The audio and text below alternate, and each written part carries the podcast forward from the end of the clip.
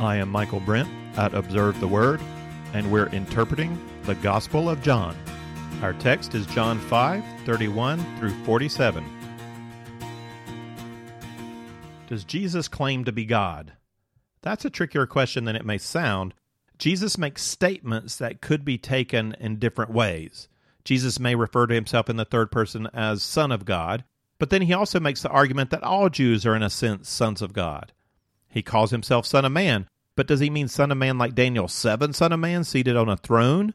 Or the more frequent Ezekiel Son of Man, simply meaning human being?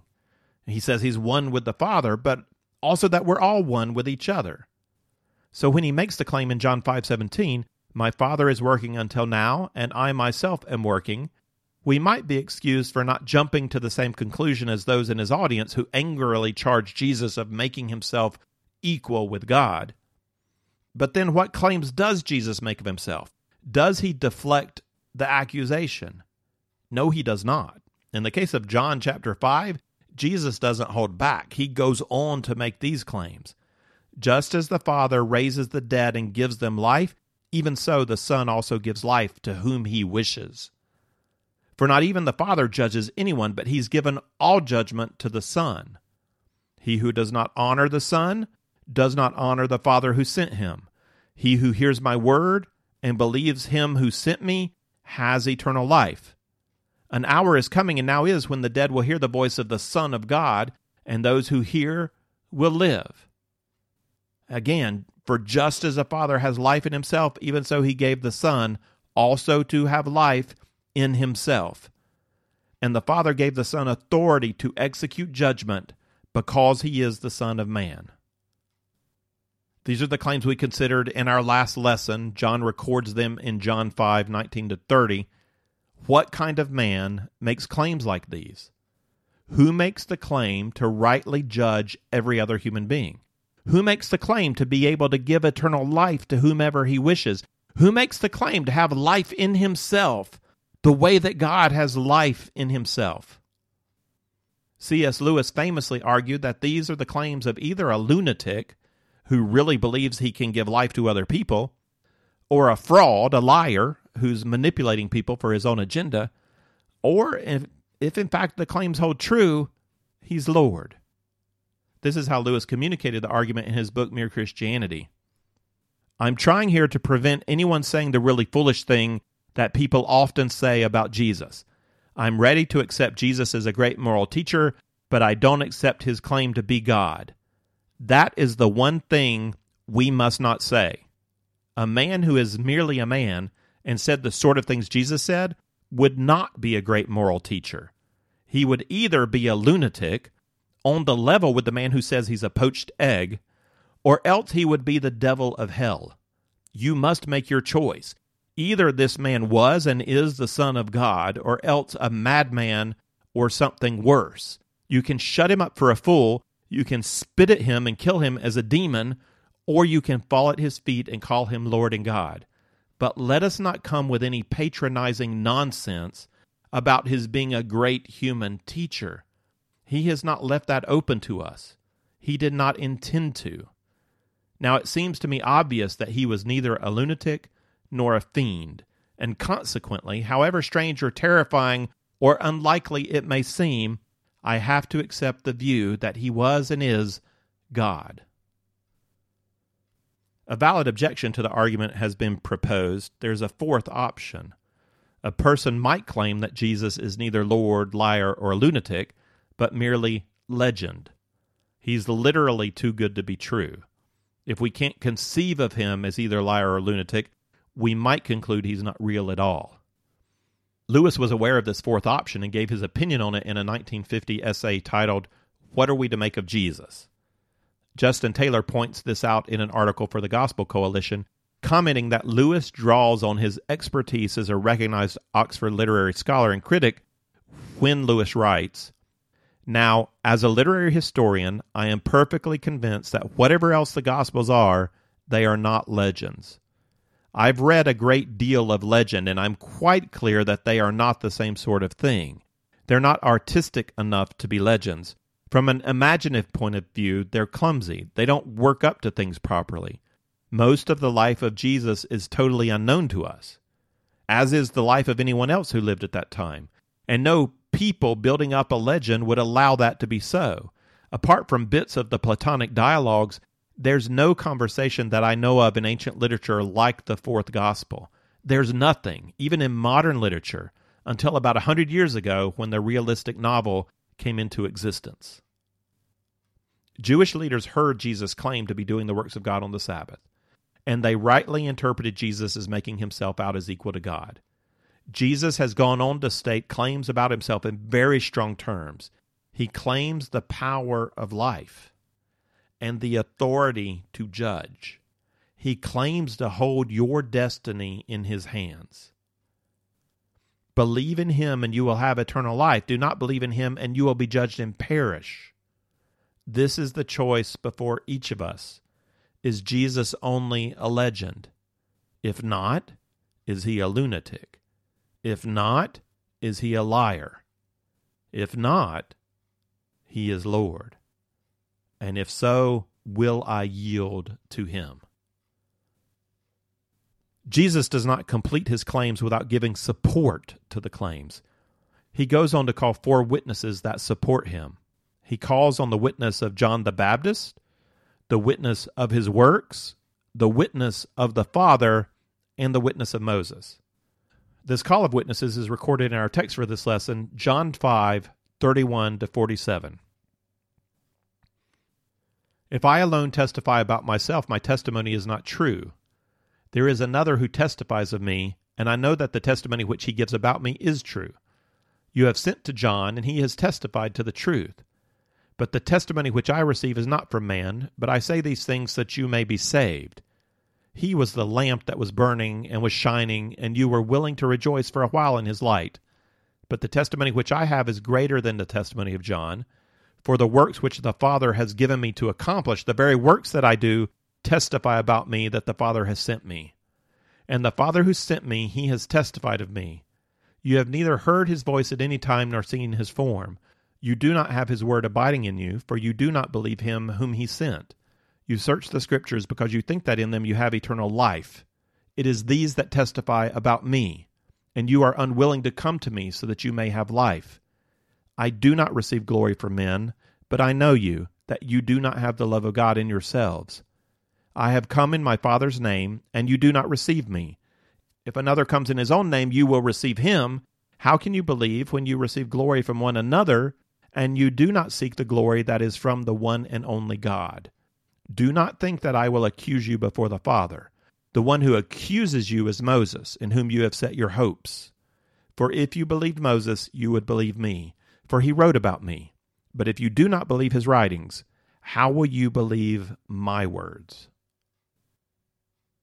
Jesus prefaces his call of witnesses with this statement If I alone testify about myself, my testimony is not true. I think there are two ways we can take that. If we take Jesus as speaking in terms of a court of law, this doesn't mean that his testimony given alone is false. It means it can't be counted as true under Jewish law. The Mosaic requirement for more than one witness is stated in Numbers 35:30, Deuteronomy 17:7, and Deuteronomy 19:15. A single witness shall not rise up against a man on account of any iniquity or any sin which he has committed. On the evidence of two or three witnesses, a matter shall be confirmed. These are witnesses for the prosecution. Jesus is following the same rule for the defense. Though instead of giving two or three witnesses, he gives four. Jesus might not have been speaking only about the legal requirement when he said, If I alone testify about myself, my testimony is not true. We could also understand Jesus as saying that any claim to equality with God must be backed up by the witness of the Father and the witness of the Scripture. If the claim is not in harmony with such witnesses as these, but stands alone on its own, it must necessarily be false. Any true claim must be in agreement with the testimony of the Father and the testimony of the Bible. One witness we expect is the witness of a forerunner, an Elijah figure. The prophets say that a forerunner will come. And this is the first witness Jesus calls. In fact, all four of the gospel writers quote Isaiah 43 to 5, where Isaiah predicts one who will announce the coming of God. Here's the quote. This is the way Luke puts it. This is Luke chapter 3, 3 through 6.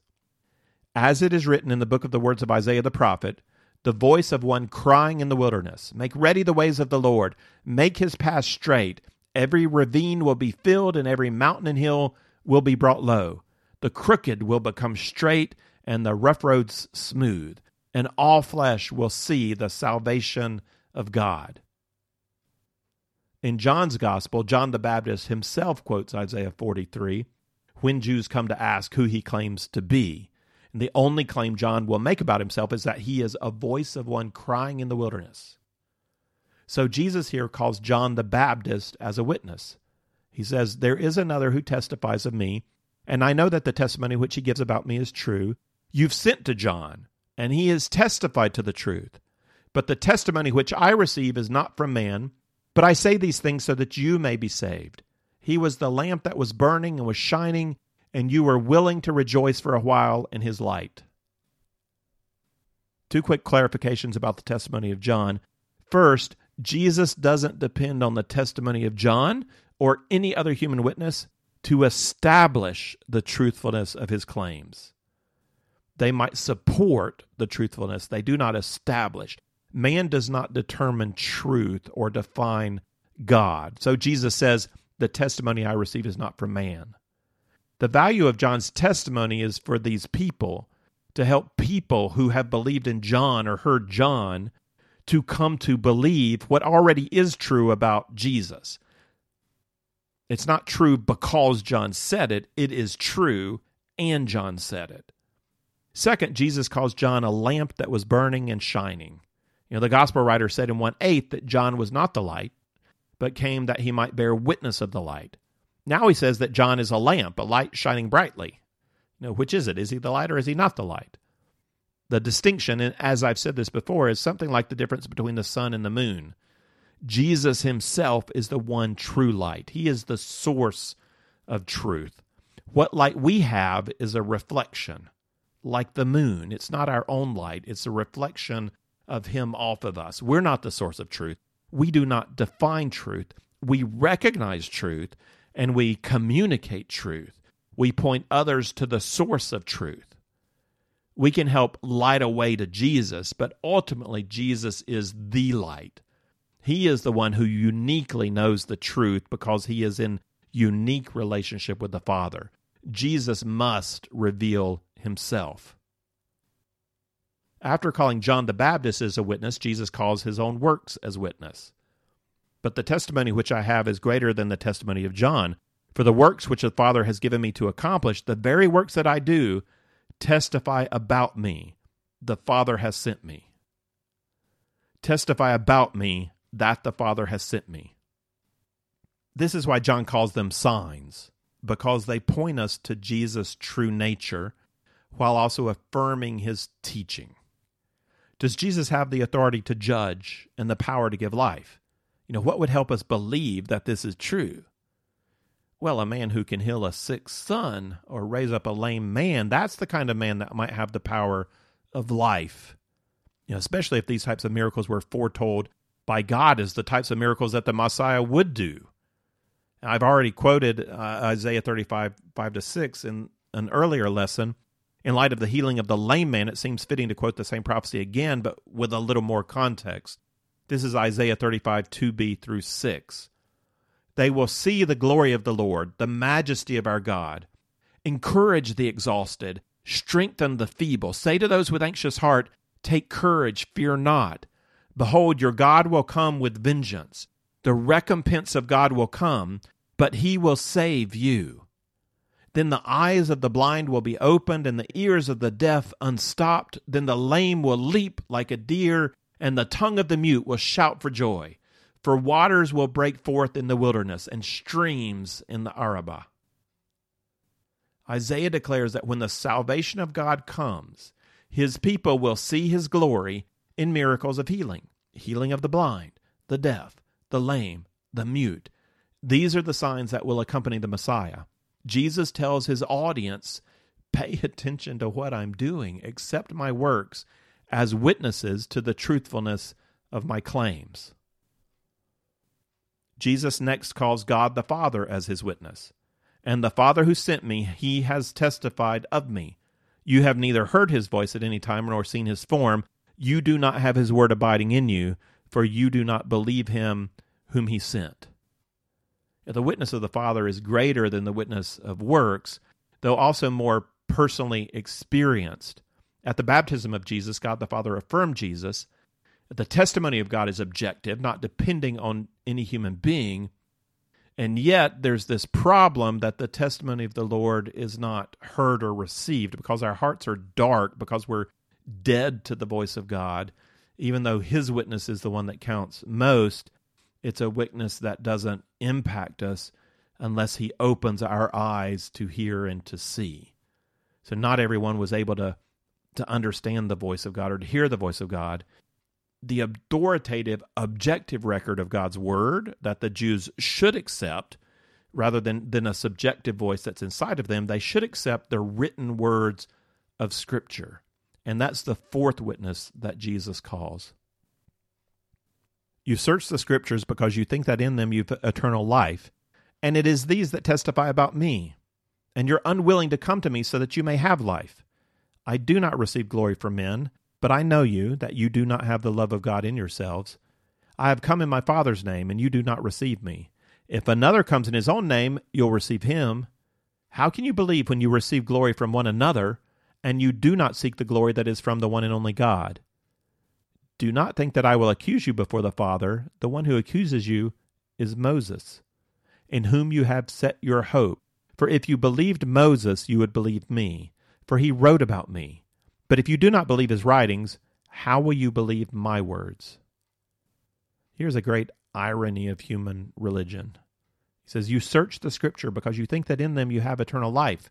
It's these that testify about me, and you're unwilling to come to me so that you may have life.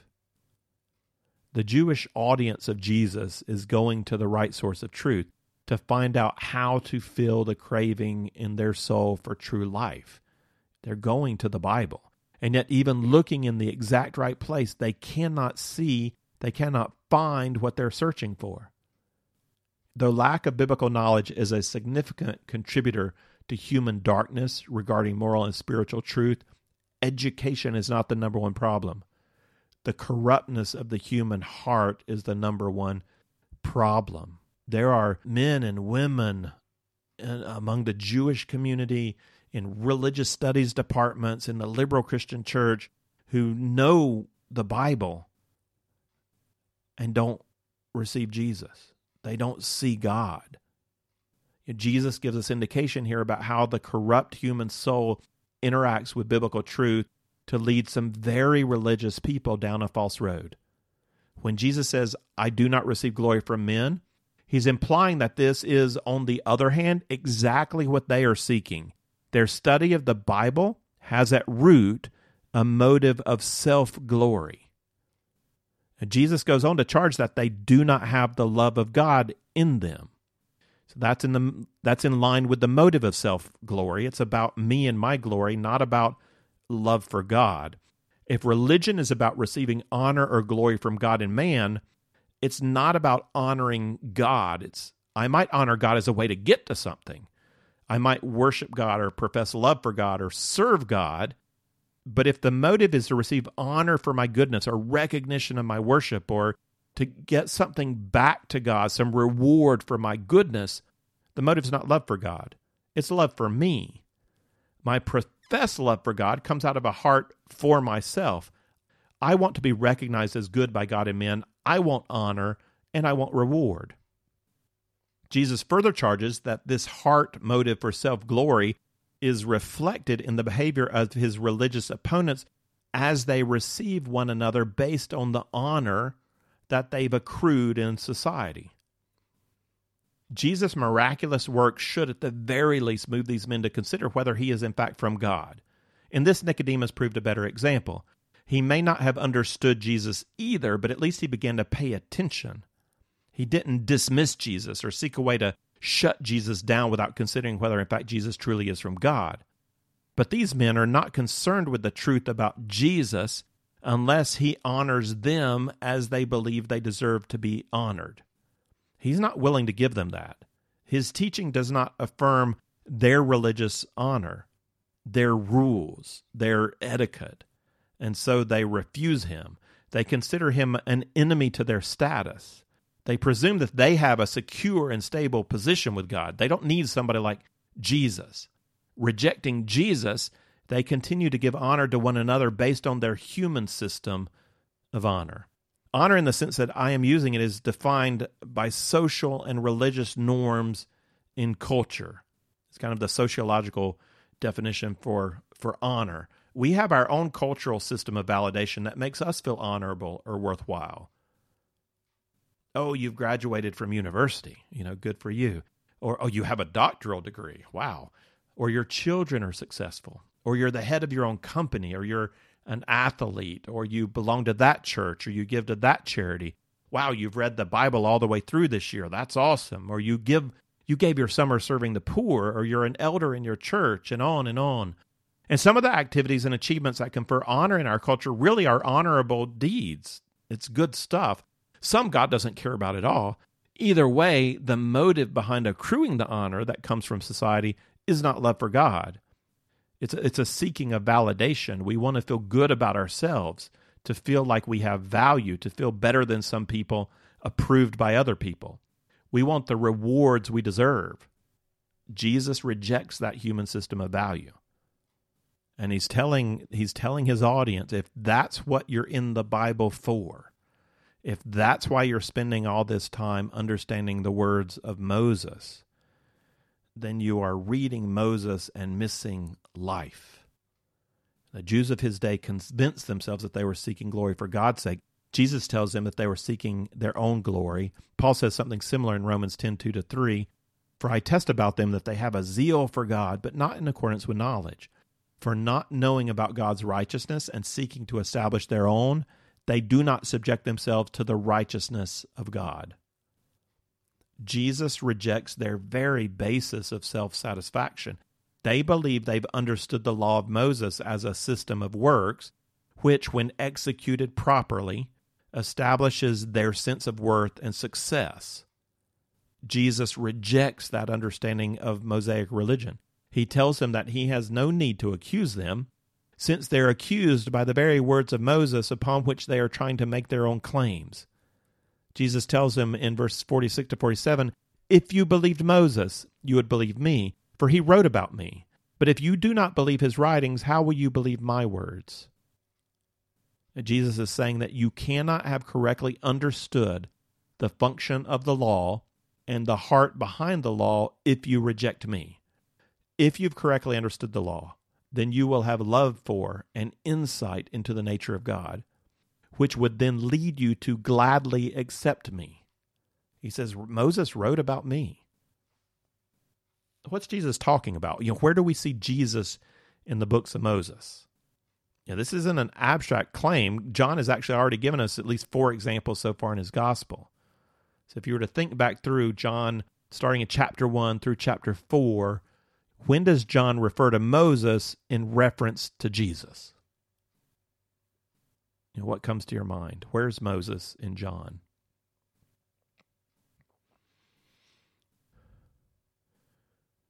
So I'll give you four. The first is at the very beginning of the gospel, in the first five verses. In the beginning was the Word. All things came into being by him. John writes of the beginning, of the making of all things of word and light and life. You know, he's linking Jesus with the creation, with the first verses of Genesis chapter 1. We may not have recognized the presence of Jesus in creation, but John assures us that he was certainly present and active. In the second half of the prologue, John shifts to Exodus, and he writes this in 114 and 17 And the Word became flesh and dwelt among us, and we saw his glory. Glory as of the only begotten of the Father, full of grace and truth. For the law was given through Moses, grace and truth were realized through Jesus Christ. John brings together the story of God's glory indwelling the tabernacle, that's in Exodus 40, and the story of God revealing his name in Exodus 34. John brings both of those together because God's name is his true character and his glory is the display of that character. So his name and his glory go together and they're made visible in Jesus Christ. The glorious character described to Moses in words is now revealed in the flesh in Jesus Christ. Well, maybe getting into something that should have been more more obvious in the old covenant. The third reference came in John 1:29 when the Baptist saw Jesus and linked him to the Passover. The next day he saw Jesus coming to him and said, "Behold, the Lamb of God who takes away the sin of the world." The Jews should have recognized that the the Passover lamb was a uh, a substitute that doesn't really take away sin. You know, the ritual is that the blood of the Passover lamb was applied to the door of each Jewish home that the angel of wrath might pass over those families. And the original message from Moses was that the Israelites had not escaped the judgment of God any more than the Egyptians. The Egyptians deserve judgment, but so do the Israelites for their own sin. So by faith, they had to trust God to save them. But that lamb didn't take away their sin, it only serves as a foreshadowing of something else, of some great salvation, of a true price that must be paid. Jesus is the true lamb that they should have been looking for, waiting for, whose death will pay for the sin of the world. The fourth reference we have already in the Gospel of John is in John 3 14 to 15. As Moses lifted up the serpent in the wilderness, even so the Son of Man must be lifted up, so that whoever believes will in him have eternal life. The curse justly deserved by man for sin is death. Jesus will be lifted up on a cross to take that curse on himself when Moses wrote these things, he was writing about something that must be done in the future. He was writing about Jesus. And we could go on to consider references, many, many more references not recorded by John. We could mention the promise to Abraham in Genesis 12 that his seed will be a blessing to the nations, or the cutting of covenant with Abraham in Genesis 15, which indicates that God has decided to take the curse of death on himself or the sacrifice of Isaac in Genesis 22, where God gives another lamb, a ram, in place of Isaac, a substitute, or the Day of Atonement in Leviticus 16, where the blood of one goat covers over the law and another goat removes sin far from the people, or Deuteronomy 18, where Moses foretells that another prophet like him will rise up in Israel, or Deuteronomy 30, where God promises after exile to bring his people back and do an internal work of spiritual regeneration in them so that they might love God with heart and soul. In all of these texts, Moses is pointing ahead to Jesus Christ. And this is just Moses. We're not even getting into all the prophecies. This is the law. So these are the claims of Jesus that just as the Father has the power to give life, so also the Son has the power to give life to whomever he wishes. And just as God has authority to judge men, so also the Son has authority to judge all men.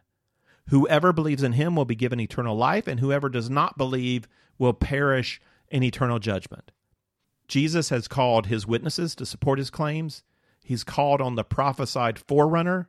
He's called on his miraculous works. He's called on God the Father, and he's called on the Holy Scriptures. These are his witnesses. And just like the audience of old, each one of us faces a choice. We must ask Is this man only a legend or is he real? And if he's real, is he out of his mind to claim power over life and judgment? Is he a lunatic or is he sane? And if he's sane, how can he make such claims? Is he a fraud trying to manipulate me? Is he a liar? But if he's neither legend, nor lunatic, nor liar, what choice is left? He must be Lord. And if so, what then?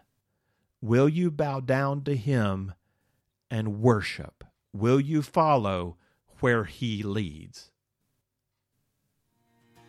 If you would like the text of this lesson with some reflection questions, or if you'd like to see overview charts that go along with our study of the Gospel of John, then check out the resource page at observetheword.com.